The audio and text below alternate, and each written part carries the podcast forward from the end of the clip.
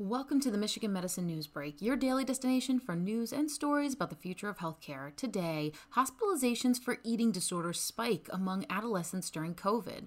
One hospital reports significant increase in medical admissions among adolescents with existing or newly developing eating disorders during the pandemic.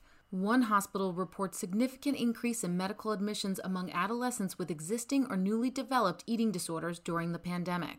The number of adolescents admitted to the hospital for severe illness from eating disorders has increased significantly during the COVID 19 pandemic, new research suggests. At one center, the number of hospital admissions among adolescents with eating disorders more than doubled during the first 12 months of the COVID 19 pandemic, according to the study that appears in a pre publication of Pediatrics.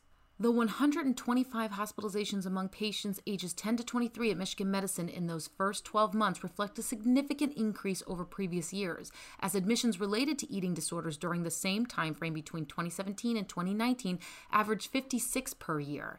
These findings emphasize how profoundly the pandemic has affected young people who experienced school closures, canceled extracurricular activities, and social isolation. Their entire worlds were turned upside down overnight, said lead author Alana Otto an adolescent medicine physician at University of Michigan Health CS Mott Children's Hospital. For adolescents with eating disorders and those at risk for eating disorders, these significant disruptions may have worsened or triggered symptoms, and the findings may be the tip of the iceberg. The numbers may represent only a fraction of those with eating disorders affected by the pandemic, researchers said, as they only included young people whose severe illness led to hospitalization. Our study suggests that the negative mental health effects of the pandemic could be particularly profound among adolescents with eating disorders, Otto said. But our data doesn't capture the entire picture. These really could be conservative estimates. The study also suggests that the rate of admissions at the institution steadily increased over time during the first year of the pandemic. The highest rates of admissions per month occurred between 9 and 12 months after the pandemic began, with rates continuing to climb when the study period ended in March 2021. Restrictive eating disorders include anorexia and may be marked by dietary restriction, excessive exercise, and or purging to lose weight. Genetics, psychological factors, and social influences have all been linked to developing eating disorders in adolescents with low self esteem or depressive symptoms, are at especially high risk. Changes to adolescents' day to day lives during the pandemic, such as school closures and cancellation of organized sports, may also disrupt routines related to eating and exercise and be an impetus for developing unhealthy eating behaviors among those already at risk. A stressful event may lead to the development of symptoms in a young person at risk for eating disorders, Otto said. During the pandemic, pandemic, the absence of routine, disruptions in daily activities, and a sense of loss of control are all possible contributing factors. For many adolescents, when everything feels out of control, the one thing they can control is their eating. Some patients also reported that limitations in playing sports and other physical activities made them worry about gaining weight, leading to unhealthy dieting or exercise. Increased social media use during the pandemic may also expose young people to more negative messaging about body image and weight.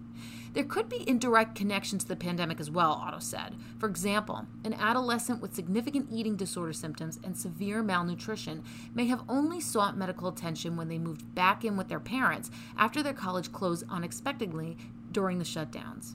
Another potential factor may be delayed care for non COVID 19 conditions, including eating disorders, and fewer in person visits as part of measures to reduce transmission risks, authors noted. Adolescents with eating disorders may be particularly impacted by reduced availability of in person care, Otto said.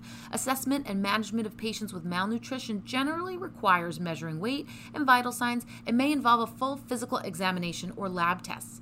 Confidentiality, a critical component of clinical care for adolescents, may also be limited in virtual settings. While the study is limited by its small sample size, it comes as international reports indicate increases in both outpatient referrals to child and adolescent eating disorder services and inpatient admissions related to anorexia among adolescents, Otto said. Although our findings reflect the experience of a single institution, they're in line with emerging reports of the pandemic's potential to have profound negative effects on the mental and physical health of adolescents across the globe, Otto said. Adolescents may be particularly vulnerable to negative effects of societal upheaval related to the pandemic and to developing eating disorders during the COVID 19 era. Providers who care for adolescents and teens should be attuned to these risks and monitor patients for signs and symptoms of an eating disorder. Patient demographics were similar before and during the pandemic, according to the study.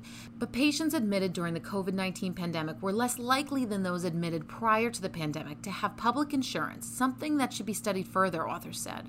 Otto noted that the adolescents with eating disorders medical admission is often the beginning, not the end, of treatment, which can be a long journey. Among the biggest barriers to care are shortage of qualified providers and insurance coverage gaps. Access to care was already limited before the pandemic, and now we're seeing an increased demand for these services.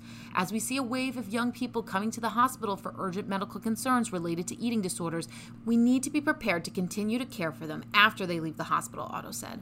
I'm hopeful that as adolescents are able to go back to school and engage with friends and activities that are meaningful to them, we will see admissions decrease, she added. But it takes time for these symptoms to develop, and eating disorders generally last for months or years. We expect to see downstream effects of the pandemic on adolescents and young people for some time. For more on this story and others like it, visit www.uofmhealth.org/healthblogs. Subscribe to the Michigan Medicine News Break wherever you listen to podcasts, and don't forget to check out all the other shows on the Michigan Medicine Podcast Network at www.uofmhealth.org/podcasts.